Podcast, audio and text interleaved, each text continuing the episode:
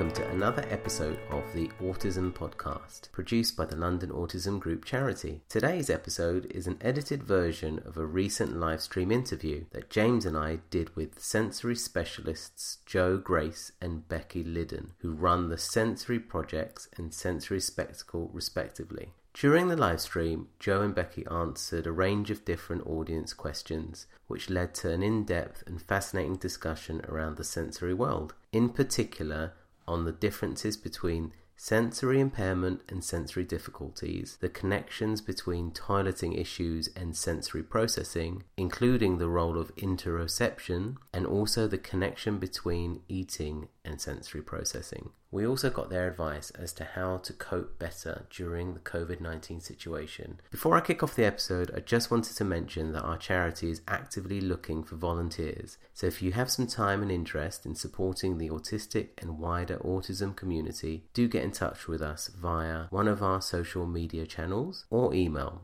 Our email address is contact@londonautismgroupcharity.org. Also, if you're enjoying the podcast and you found it useful, please consider leaving us a review on Apple Podcasts or wherever else you get your podcasts, as they really help us a lot in expanding our audience. Okay, now over to the episode. We hope you enjoy. Hey, so we are live again for our weekly London Autism Group Charity live stream that we've been doing, in particular focus on mental health and well-being and coping during the current COVID-19 crisis that we have, which is obviously presenting a wide range of challenges for the autistic and wider autism community. So it's really great to have various experts on to talk through their and share their expertise. And this week we have two phenomenal experts in the shape of Jo Grace and Becky Lyddon. Thanks both of you for coming on, and obviously you two have... Oh, and by the way, hello James, how are you doing today? Yeah, okay, thank you. Yeah, good, good.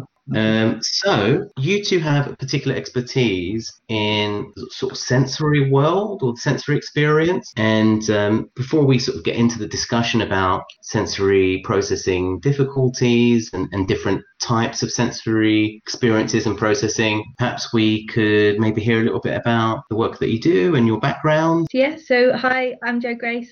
I run a thing called the Sensory Projects, and they're all about sharing the knowledge and the creativity to use inexpensive things as effective sensory resources.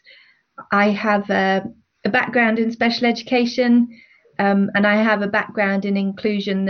I have family members who have physical disabilities and neurodivergent conditions, and I first worked as a support worker for somebody when I was 13.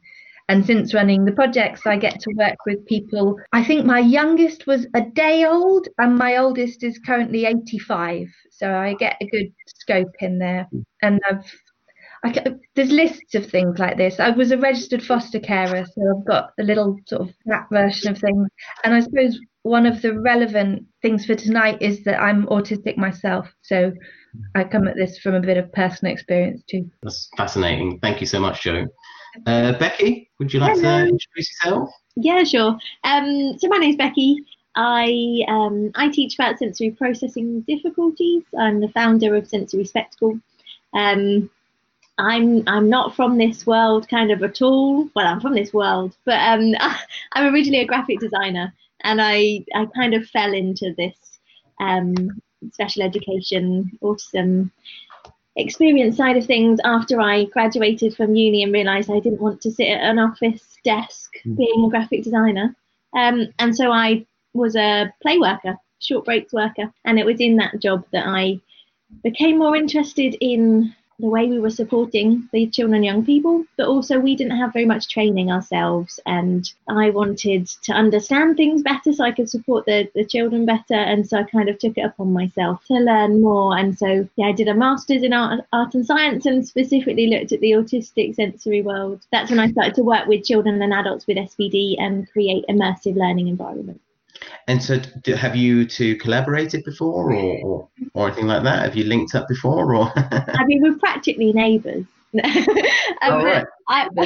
I'm originally from Devon, and it just so happened when I was relatively new at starting all of this, we seem to be at similar events, and so we saw each other a lot, and so yeah, we do know each other quite well. Jo's a good friend, and it's just nice to be able to be on something together. We've got here a comment from Jay Blues. She says that she's done one of your bubbles activities. I think she's talking to you, Becky, right? Probably. I've been doing activity sessions during kind of this COVID on Mondays and Thursdays on Facebook. I'm just seeing her second question there. SPD stands for sensory processing disorder, but we're also talking about sensory processing difficulties. And I think it's useful to understand a distinction there, because there's been research done into sensory processing disorder that shows physiological differences in the brains of people who have the disorder. But there are also a big number of people who just have sensory processing difficulties. And if you have difficulties, then you can practice skills and you can maybe help your brain to overcome those difficulties. Whereas if you have a disorder that is a physical difference in your brain, no amount of practice is going to overcome that.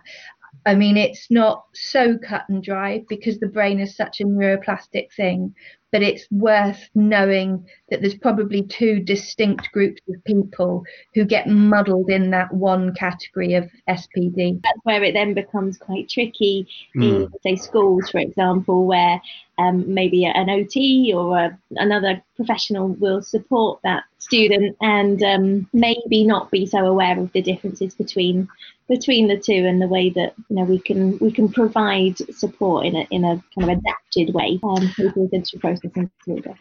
I mean, this is one of the things I wanted to talk to you about, the whole sort of difference between disorder and difficulties, or differences even, because obviously, you know, nobody experiences, you know, sensations in any one single way. Everybody experiences things differently, right? Obviously, there are some sort of shared similarities, but everybody experiences things differently. And I suppose I'm wondering, when does it sort of cross the threshold to disorder, let's say? You alluded to it in terms of a physiological phenomenon. I know it wouldn't be that you were looking for like a level of response. Two children could have the same response to not liking to touch wet things or not tolerating labels in their clothing, and the level of response there wouldn't indicate whether it was a disorder or a difficulty. What I would look for is how they respond to activities that you try to in order to support that. So if you were somebody who struggles with touching wet, sticky things, then all of the amazing activities that Becky's been putting out on her social media through lockdown, lots of those ones that involve touching sticky things, you might find that with a bit of practice you get so that you are more able to tolerate that. If you've got a physical difference in your brain, you're not going to get so that you're more able to tolerate. So you would be looking at their response and being reflective of that. And over time it would then be thinking about, you know, how's it impacting their quality of life and how can you then put certain strategies in place to help someone be able to have a shower or to have a bath if they really find the feeling of water overwhelming or whatever it might be. Right. We've got some. Thank you for that, by the way. We've got some questions coming in, which is great. Keep them coming in. So I'll start with, I suppose we'll go in chronological order. Harshita Patel, does SPD change and heighten in puberty? So I think if we think about hormones in general and how hormones affect our bodies and changes, I think you're likely to notice changes in the way that someone's responding to their sensory environment. However, like Jo's just kind of mentioned, if we're talking about sensory processing disorder, that impact is there. And so it may well not be more heightened during puberty, but you may notice different responses because of maybe other things that their body is going through and changes, and the way that maybe they're trying to understand what's happening as well. So different interactions almost with the hormonal changes as opposed to increases. I wouldn't say that there's going to be definite changes during puberty. However, because of everything else that's changing in our bodies, there's probably going to be more of a need for that person to feel in control. And so therefore they may well be displaying that, no, I need to keep this fidget with me because actually that's the one thing that I can manage and control and feel kind of okay with. So I suppose also there's all the sort of additional or different social pressures that come along with being a teenager, right? And change, coming into that age that might perhaps, increase anxiety or stress or whatever it is. And then that perhaps presumably also interplays with the challenges to do with sensory processing and how that's leveraged to cope. Yeah, I mean, do you agree with that? Think about all of us when we feel a bit anxious or nervous about something, you'll notice, I think you were saying right at the beginning, we're all sensory, and so if I'm feeling a bit nervous, I might start fiddling with my nails or biting my nails or fidgeting with something. And so if you think, if I in my daily routine find it really difficult to regulate the sound that's going on around me, if that's going to be changing for whatever reason, I'm going to want to feel more in control of that. So it may well be that I cover my ears for longer, or that I start to speak a bit louder or listen to my favourite music a lot more of the time. Right. Thank you for that. Jo, did you want to add something? Sorry. Only just commenting on the other sort of changes that go on in the teenage brain. So some of those would stop you accessing your previous support strategies, the way that our language alters during our teenage years, the grunting that is sort of famous for the Kevin the teenager is a product of those alterations in the brain. And also your teenage years are a period in your life when you most viscerally experience the world, so especially as you hit puberty. So depending on whether you do that, some young people will hit that in before their teenage years, and some young people will be within their teenage years. But those moments, I'm just thinking of, I get to work sometimes with people with later stage dementia, because once they lose their capacity with language, their world becomes a sensory one, and the sensory conversations and strategies that I might use with somebody with a profound disability become relevant. And when I'm looking for sensory points of connection with them, often some of the best ones are the sensory experiences from their teenage years, because they registered so profoundly on the brain at that time. So if you are having that more visceral experience of the world, then it's likely that would play into your sensory processing differences or difficulties. That's fascinating. Thank you, Jo. Harshit has just added, he now wears headphones and is extra sensitive with showers. I suppose she's sort of perhaps indicating that he's entering puberty or is in early stages of puberty perhaps, and now this change has happened. So I suppose that reflects, what you've been talking about. Yeah, and I think just throughout our lives you're going to notice changes anyway.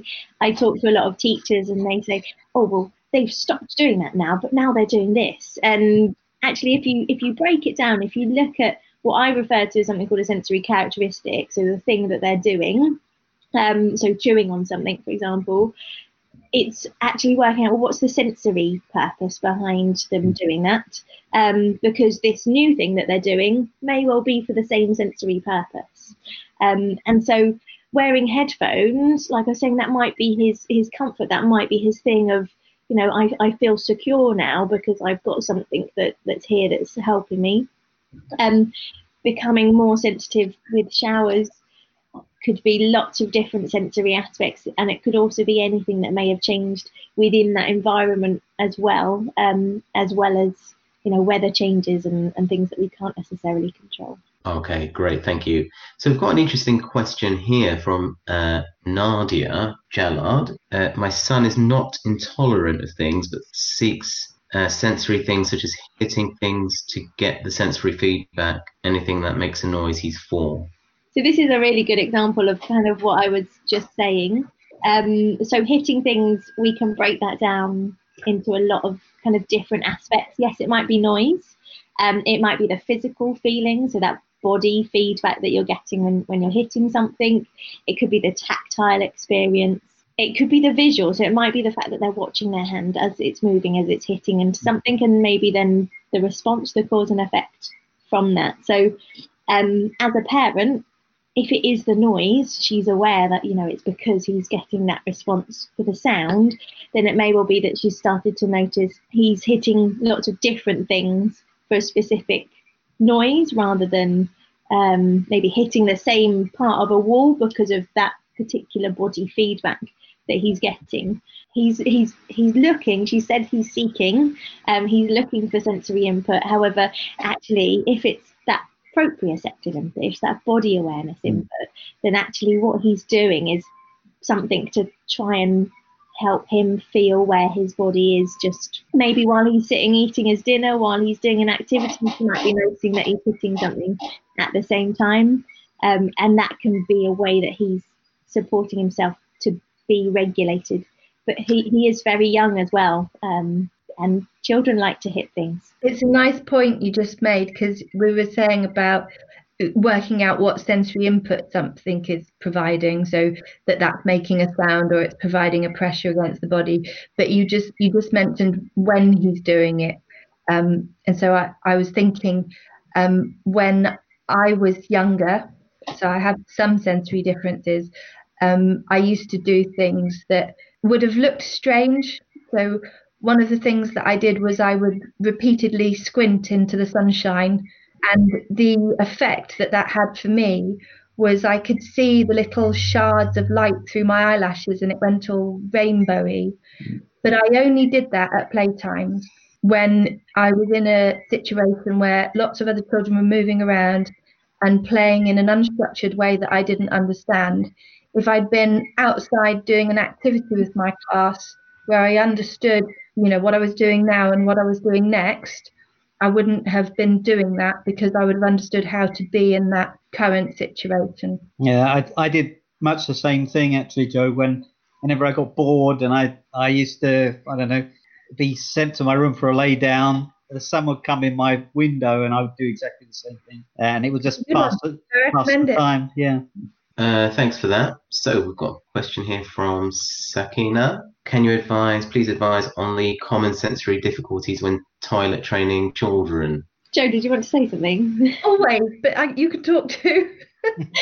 I was just going to say, I've actually just put out quite a lot of work about toilet training. I've just done a new online training specifically for this, because it's pretty much all of our senses, and so really you need to look at other sensory aspects if they think it's sensory related. So, for example, it could be their vestibular sense. It could be the fact that they find it difficult to actually balance on a toilet when they're put on it. Maybe going from a potty to a toilet can be a big change, because actually when you're on a potty, your feet are firmly on the ground, whereas when you're on a toilet, you're not necessarily balanced as well.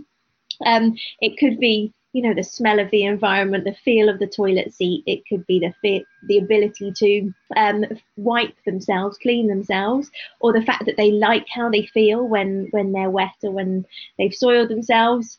However, ultimately, it could also be the fact that they're finding it difficult to recognise that internal message, so our interoceptive messages telling us, you know, when we actually need to go to the toilet. And I think Jo is probably going to talk a little bit about that more, because that's what she was gonna. Yeah, you're right.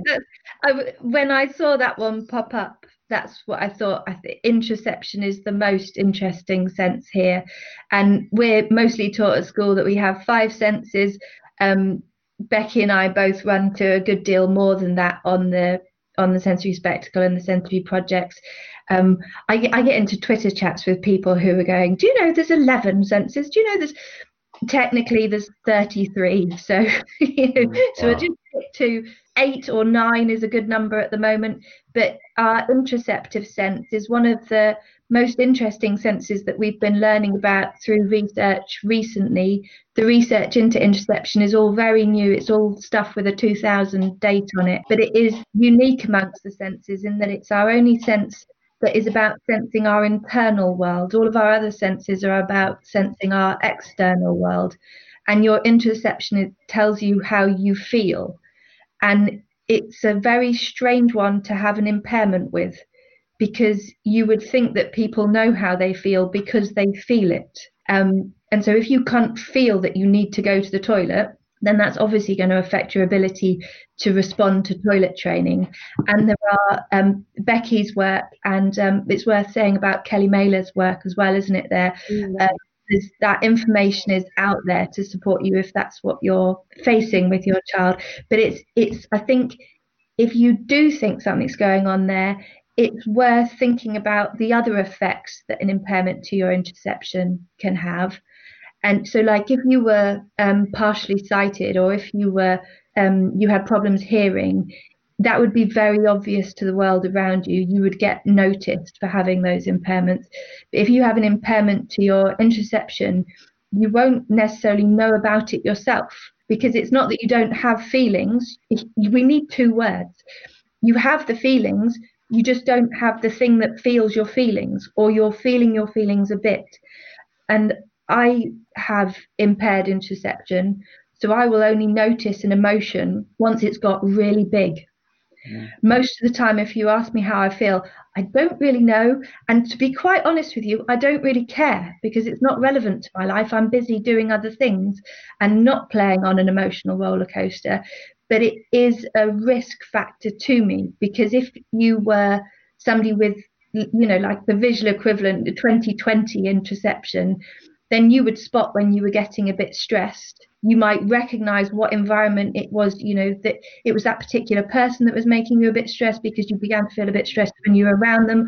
You would usually mitigate that whilst the emotion was small, whereas I'll only notice once it's catastrophic and I've got no clue what caused it. Just adding in that our interoceptive sense doesn't just help us to recognise that feeling. So I'm feeling hungry, for example, is also helping us to understand emotional states as well. So, you know, like what Jo was saying, if someone said to her, oh, you seem really angry, she doesn't recognise that, for example, maybe until it's that real kind of heightened state. And then it's like, I'm angry. Why didn't I recognise this earlier? Or why didn't I, you know, feel that sensation? Yeah. So when I first lived with my husband, he would come in from work and say, how are you doing? How are you feeling?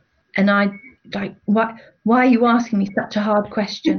And we've switched it around now. He comes in from work and he tells me how I'm feeling, because he can see it. And that's really useful, because he'll say, oh, you're a bit tired, you're a bit stressed. You're like, am I? Oh, should do something about that. It's very handy to know. You never think to tell somebody how they're feeling, but actually, if you are somebody's parent, you're very likely to be right. Your instincts about your children are pretty much all the time right. And so it can be useful to tell people, and to tell people how you know. Usually my shoulders are high, my face looks in a different way. If he could teach me the signals that he sees on me, you know, I can see that your face is looking angry. I can see that your shoulders are up here, and I could visually recognise them. I could look in a mirror and go, oh, you know, that's how I'm feeling. Then I could make those adjustments that would mean I wouldn't have to wait until I get to some big peak. I'm sorry, I don't want to jump in about this, because toileting is a really common question we get on the Facebook group as well. And my experience with my son was exactly very similar to what Jo was describing, and he obviously has this interoception. You know, there's a big delay in him actually feeling it, wanting to go to the toilet, and it would get to a stage where he'd just stand up and he'd panic, and he'd already gone, you know. And it took a long time, but to get him toilet trained, it took until he was 8. How I've done that is I've basically recognised his body language, so I know to keep an eye on him all the time. And if I see him stand up and suddenly start flapping his arms on the spot, I know that he's just suddenly realised that he needs to go badly. You know, I started leading him to the toilet and showing him. And once he got used to that, now he'll come and try to tell me by flapping his arms at me. He'll come and find me. But it's taken about 3 years of that process. But now it works, you know. And it was useful to know about that when the information was coming out about interoception. Yeah. So some of the difficulties with interoception and, you know, toileting are maybe someone finds it difficult to even just recognise a sensation, and so when you're toilet training, you don't all of a sudden recognise you need to go to the toilet. you need to go to the toilet then. And so for that person, if they're in school and they can't go to the toilet when they request to because they're in a lesson or, you know, it's not possible for someone to take them to the toilet at that moment in time, then that's going to impact them and, you know, their ability to associate that feeling of needing to go to the toilet with actually going to the toilet. And then there's the other side where some people will recognize, even with maybe the tiniest of sensations, they might feel like they almost constantly need to go to the toilet, because when they have a drink, they might then feel like they need to go. And so that feeling of constantly wanting to go to the toilet can also be really difficult to then understand for someone if they're constantly feeling something down here and it's not hunger and it's not, you know, a little bit of nerves and their belly grumbling or whatever might be a similar feeling for them, but it's actually the fact that they need to go to the toilet again. So for each person, it's very, very different. And like Jo said, the parents know best. And I think Jane's just given a really good example. You'll be able to see with your child what they're doing when it seems like they might need to go. And it's following their lead, and it's talking about emotions. It's talking about, oh, you look like you need to go to the toilet, or you look a little bit anxious, or you look a little bit stressed, and helping them to recognise the way that they might be feeling or presenting themselves is one of the best ways that we can then start to support that internal awareness.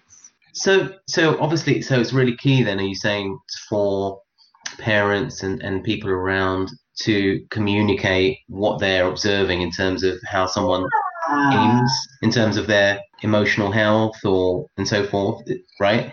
Yeah. No, go for it, Jo. So we could probably say it at the same time. In, one of the analogies that gets used a lot is of a fuel gauge in a car. So if you have a working interoceptive system, you can constantly monitor where your emotions are at. If you have a working fuel gauge in a car, you constantly can monitor how much fuel is in the car. If you've got a working fuel gauge, you're very unlikely to run out of petrol. If you haven't got a working fuel gauge, you need to come up with a workaround. So that's maybe counting how many miles you've gone or using a dipstick. And if you habituate yourself to do that, then you are less likely to run out of petrol, but quite likely you will still run out of petrol. So for somebody like me, and I am such a bad/good example because I can tell you this stuff and I don't do it. You know, the person who's got the broken fuel gauge should be every morning when they go out and drive their car, they should be putting the dipstick in to check their emotions. I should, every time I go to the toilet, look in the mirror and do a kind of visual check. And I do not. But if you can cue us into those markers and say, this is what I'm seeing. I'm seeing that your muscles are tense, that your face is like this, then you can give us that information, and it's definitely a useful thing. It's probably particularly useful to support yourself or to get support with this in the current climate that we're in, right, in the COVID-19 climate, given how increased our stress levels are. Can I jump in? Yeah, go ahead. One of the other things that's very useful for knowing is it how hungry you are and that kind of thing. Because I know my son can't tell if he's hungry or not because he eats, and then he'll get constipated and he'll still eat. So I have to control his diet for the sake of his weight and his health, everything like that. But I can see the usefulness of knowing that in the current lockdown, because it's all to do with self-care, isn't it? And when to know when to self-care and that kind of thing, and having that awareness. Yeah, all of those kind of daily living things that we rely on, we need our interoceptive sense for. So eating, sleeping, toileting, the things that we do and don't necessarily always second think about. But the well-being side of that is, in this current climate, lots of things have changed, lots of routines have changed. And so, you know, to begin with, it might have felt like for a lot of children and young people that, oh, I'm on holiday. But then when there's an aspect of maybe needing to learn while I'm at home, that's a different routine to be in. And so how do I then recognize how my body is feeling when I'm also trying to understand being in a new routine and almost trying to question, well, why is mum at home if usually I'm at school and I don't normally see mum in the holidays because mum's working and dad's at home or whatever it is, all of these changes aren't necessarily explained. And so then it can be really confusing for someone trying to understand that, let alone then also trying to support their sensory well-being at the same time. Yeah, absolutely. And just in a general additional point, it kind of makes me think, you know, reinforces the point, the importance of just open communication and how effective that can be, you know, in terms of family support, and the importance of just talking openly about mental health as well. You know, destigmatizing it, that's going to have a big impact, I presume, in this kind of area. But it also makes me think how difficult isolated people must be as well, you know, who don't perhaps have that, you know, that support that's going to be so useful in handling general stresses and how that plays into interoception issues, but particularly during the COVID-19 crisis, as you were saying, Becky, with the sort of additional risk factors that brings into it. Really interesting stuff. We have a question here from Sakina. I feel my son chooses not to urinate when he is in the toilet. As soon as he is out of the toilet, he wets himself. Today I noted that he no longer can hold it when he pees for a few seconds in the toilet, and then again he holds his bladder. When this happens, I'm not sure whether to reward him or not, as it's an overflow. So I'd be interested to know if he's happy to pee elsewhere. When I was watching that question come up, so Becky was saying about that it could be the environment of the bathroom, and if you're somebody who's sensitive to smell, then that can be a particularly challenging sense to be sensitive to, because it's the only sense processed by your limbic brain. All of your other senses are processed by your thalamus, which is your thinking brain, and your sense of smell is processed by your limbic brain, which is your emotional brain. So if you struggle with smells, it's sort of particularly emotional struggle, and bathrooms do smell very different to other rooms in the house. So if he's happy to sort of wee in the corner, or wee on the carpet, or wee in the garden, then that would make me think along those lines. But she also says that he holds it and just lets a little bit out. And so I was also wondering about interoception. Maybe he can feel that he needs to go to the toilet when his bladder is really, really full. And when it's not really full, he considers that that's a job done, and he doesn't know that he has to keep on weeing. And if it was something like that, you might be able to build in a social story to say, you have to keep weeing until your wee stops. Or you might be able to do it. I was slightly tempted by doing a play option, you know, especially if it's a little boy, because you can put things down the toilet to wee on, can't you? But then there's a risk that depending on how your understanding is going to develop, you don't want to use a strategy now that then becomes a strategy you can't use when they're older. So you would make a judgment on that one. Can I also add, when I was little, I was very sensory as well. I remember having a fear of the noise.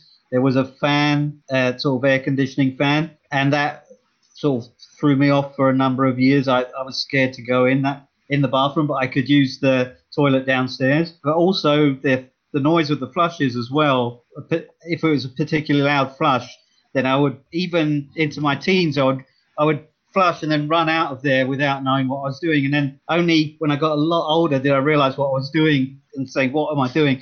You know, but it was just sort of built into me to do that from the habit of that. Yeah, it's a bit, it's sharing too much information, but I learned to pee entirely silently, which is a skill. I think this is where we were kind of saying, you know, the life stuff that we have to do involves apparently more of our senses, more obvious how many more of our senses it could be related to. So it could be the temperature of the toilet, it could be the fact that maybe, you know, when he stands to go to the toilet, in some toilets it's okay, but other toilets it's you know, maybe he needs to be a bit higher, whatever, you know, there's so many different elements to it. And we've had noise, we've had the sound, it could be the visual, there's pretty much every sensory aspect that it could be.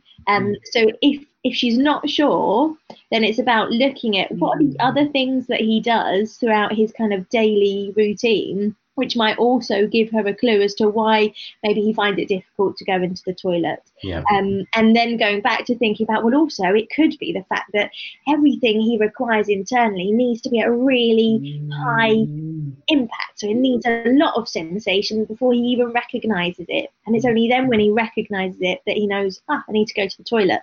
And when he goes to the toilet, he might not then feel comfortable when he fully goes to the toilet, because then it might feel like there's absolutely nothing to feel. So that's just wrong. That's strange, because he feels best when actually he can feel more of that pressure or sensation. If there is sort of a negative feeling built up over however long it takes, if it takes a long time for toilet training, the way I broke my son out of that was actually to take him out of the home and try in different toilets outside. He actually did his first wee in a toilet in a brand new supermarket, which had a lovely, a proper children's toilet. And once he did it there, then he came home and did it.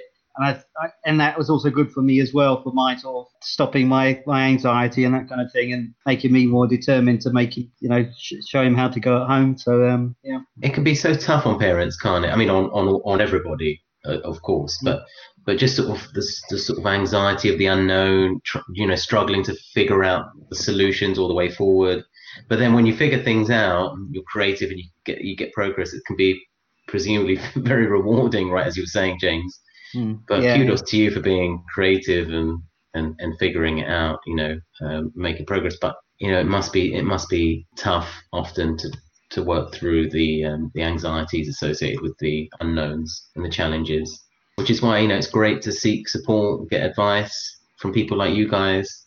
So we've got another question from Cluck Handy, who's asking, can sensory processing difficulties be related to food?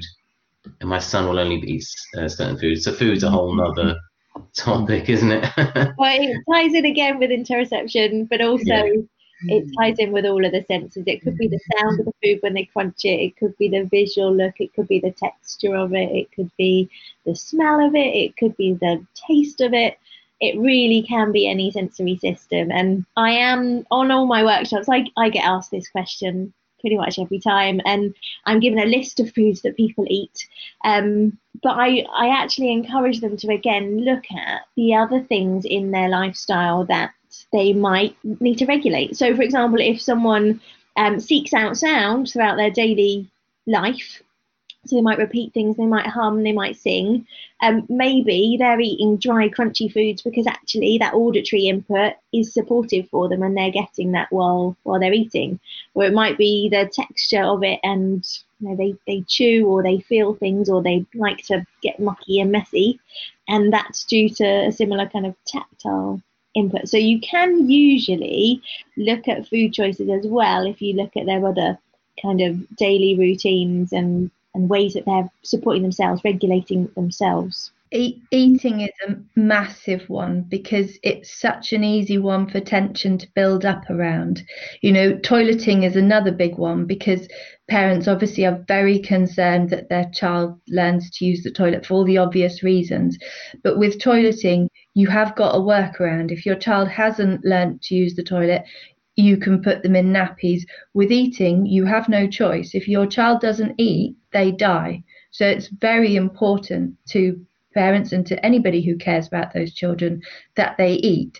And if you're somebody who struggles with your sensory world, if you're somebody who struggles with touching sticky things, if I were to ask you to touch something sticky, you would touch it as far away from your body as you possibly could. You would keep all of yourself away from it, and you would extend that finger and you'd just touch it just a little bit. And when I ask you to eat, I'm not only asking you to touch that sticky, wet stuff with a finger, I'm asking you to touch it with something that has way more nerve endings. And I'm not asking you to touch it at a distance from yourself. I'm not even asking you to touch it really close to yourself. I'm literally asking you to touch it in your face. It's so invasive. And at the same time, I'm also asking you to deal with sound, and when we eat, we don't hear the noise of our own mastication because we've learned to tune it out. It's not because we don't hear it. You know, your mouth is right by your ear, of course you hear it, but our brain filters it out. And if I were to, you know, if I were to had a proper microphone and I crunched something down the microphone to you, you would hear all of their horrible noises. So if you're somebody who struggles with sound, again, not only am I asking you to listen to those noises, not just close up in your face. If you struggle with taste, in your face. And if you struggle with smell, which is so emotional, again, in your face. And I'm asking you to do all of those things all at the same time, all in your face. It's terrifying. And it gets even more terrifying for those people, because ordinarily, when you struggle to touch the wet thing, or when you struggle with the loud noise in the environment, there will be one person who protects you from it. So ordinarily, you're at the party and it gets too loud for you, and your mum or your dad or whoever it is will take you out of that environment, will offer you the headphones, will be your comfort, your rescuer. And in this situation, they're the person that does it to you. And so it's terrifying because you're on your own in that situation. You have all that sensory stuff going on and you have no way to cope. And so it's very natural that people develop a panic reaction around food and around anything that looks like food, you know, the table, the knives and forks, all of this. And so, again, Becky's sort of play approach to things, which is there in all of her wonderful videos online, is the way to do it. If I was to try and support a child who was struggling with their eating in a sensory way, I wouldn't do it anywhere near a mealtime. I wouldn't begin with using food, nothing that gives them a clue that that's what I was onto. And I would work on developing those different things. So can we touch sticky stuff? And actually touching it with your hands first is a stepping stone to being able to cope with it in your mouth. Can I listen to those noises? I mean, it sounds daft, but, you know, YouTube has sound effects for everything, doesn't it? Can I play you the noise of somebody crunching an apple or slurping a drink whilst you're playing your favourite computer game, so you're in a position where you're relaxed? Can we practice all those little bits one at a time before we ask you to do it all at once? And let's do it, you know, somewhere that is totally not related to that very pressurized environment of eating. But of course, as you do that, they do still need to eat. And so whatever the food is that they are willing to eat, you know, if you can find ways, and I fully appreciate that this is not easy to do. I used to support a young man who only ate chips, only chips. He was 14. He had got to 14. It's amazing how much of a human body you can build just on chips. And his mother would desperately try and lace his chips with, she would crush up a vitamin tablet and she'd slice the chip open and put it inside, and she'd show you the chips and go, can you tell which one? And we'd all look at it and go, no, I can't tell which one it is. And he would eat the whole pile and leave that one chip. You know, if you can find the way around it. Yeah. Some of the new nutritional drinks like Huel, where it's everything in a drink, it's a very, I'm sort of doing bad advertising for Huel, and it's a very bland thing, so it might be that that's an accessible option. Yeah, and then you build it up from there. And I am somebody who only ate beige as a child, and my first step into eating vegetables came through eating crisps. So I was willing to eat crisps, and this is another sort of autism take on it. The reason that I was willing to eat crisps is because the crisps are the same every time you open the packet. My mum's spaghetti bolognese is fairly similar every time she makes it, but it's not the same. Crisps are the same every time you open the packet. So I know what I'm going to get. I feel confident in these things. And I used to consider... up until far too old, at 19, I considered 2 different flavours. As long as it's different flavours, it counts as a meal. So if you've got a packet of like roast beef flavoured crisps and pickled onions, that's meat and vegetables and your carb, isn't it? That's fine. I got so that I was having that as a meal. And then I thought, well, I like pickled onion crisps. I wonder if I would like pickled onions. And pickled onion crisps was my gateway into... It's like drug taking. Wow. It's like a slippery slope into pickled onions.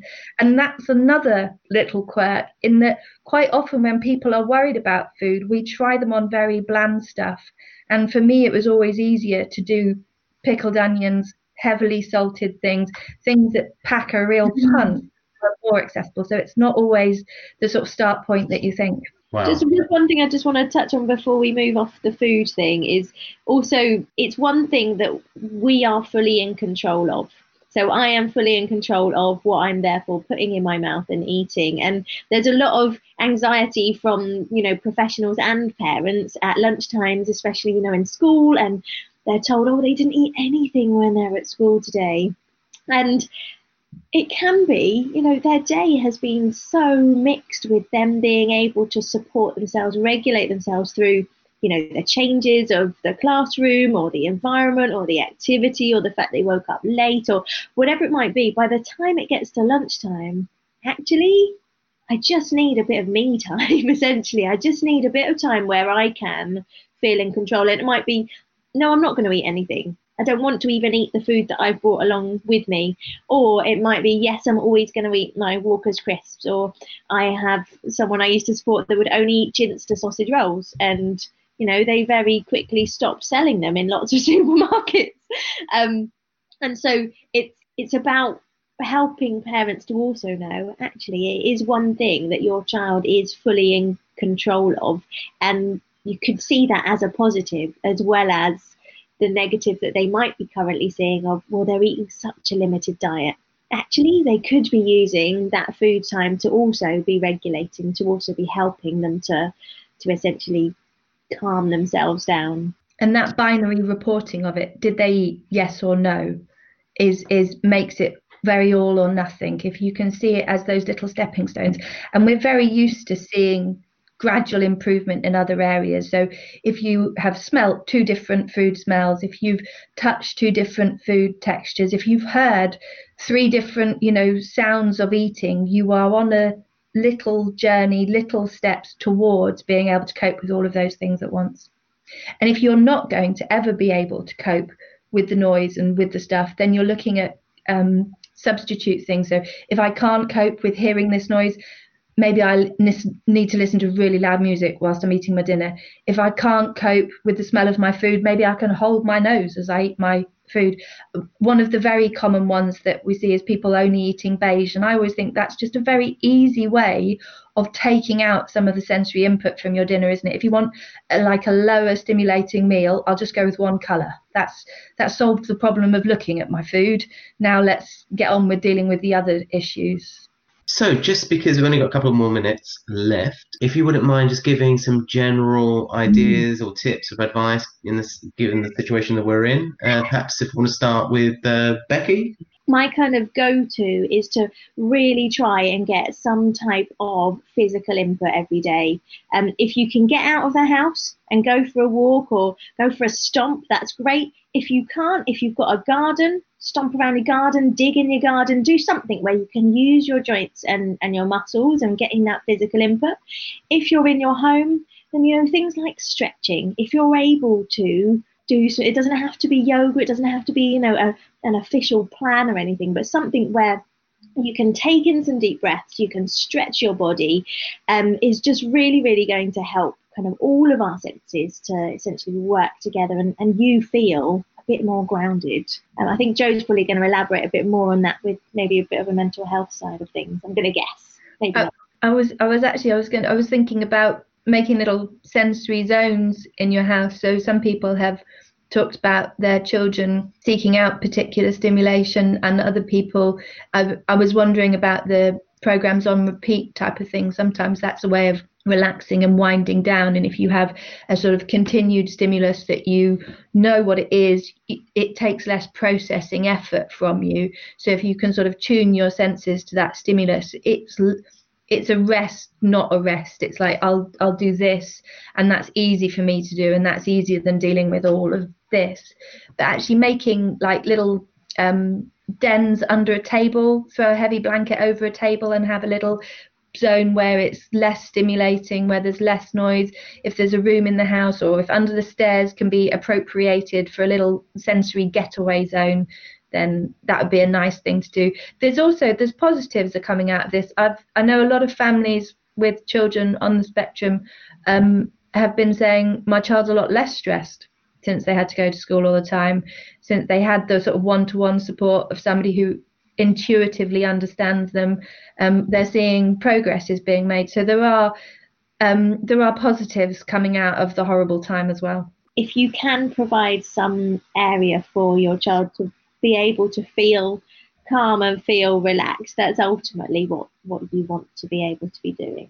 So finding strategies ultimately to prioritise their well-being and mental health. Not just theirs, yours too, because you're the hub that keeps them going. Definitely, yeah. Yeah, really good advice. Thank you. Okay, it's been fun. I've learned a lot. Interoception, I didn't know about that. I'm going to go and look that one up. And yeah, just I've really enjoyed it. Thank you so much. And I hope that the listeners find this really helpful. I'm sure people will. And yeah, it's been fun. Thank you. Thanks very much, and take care and stay safe, and hope to speak to you again soon. Thank you. Thank you. Bye.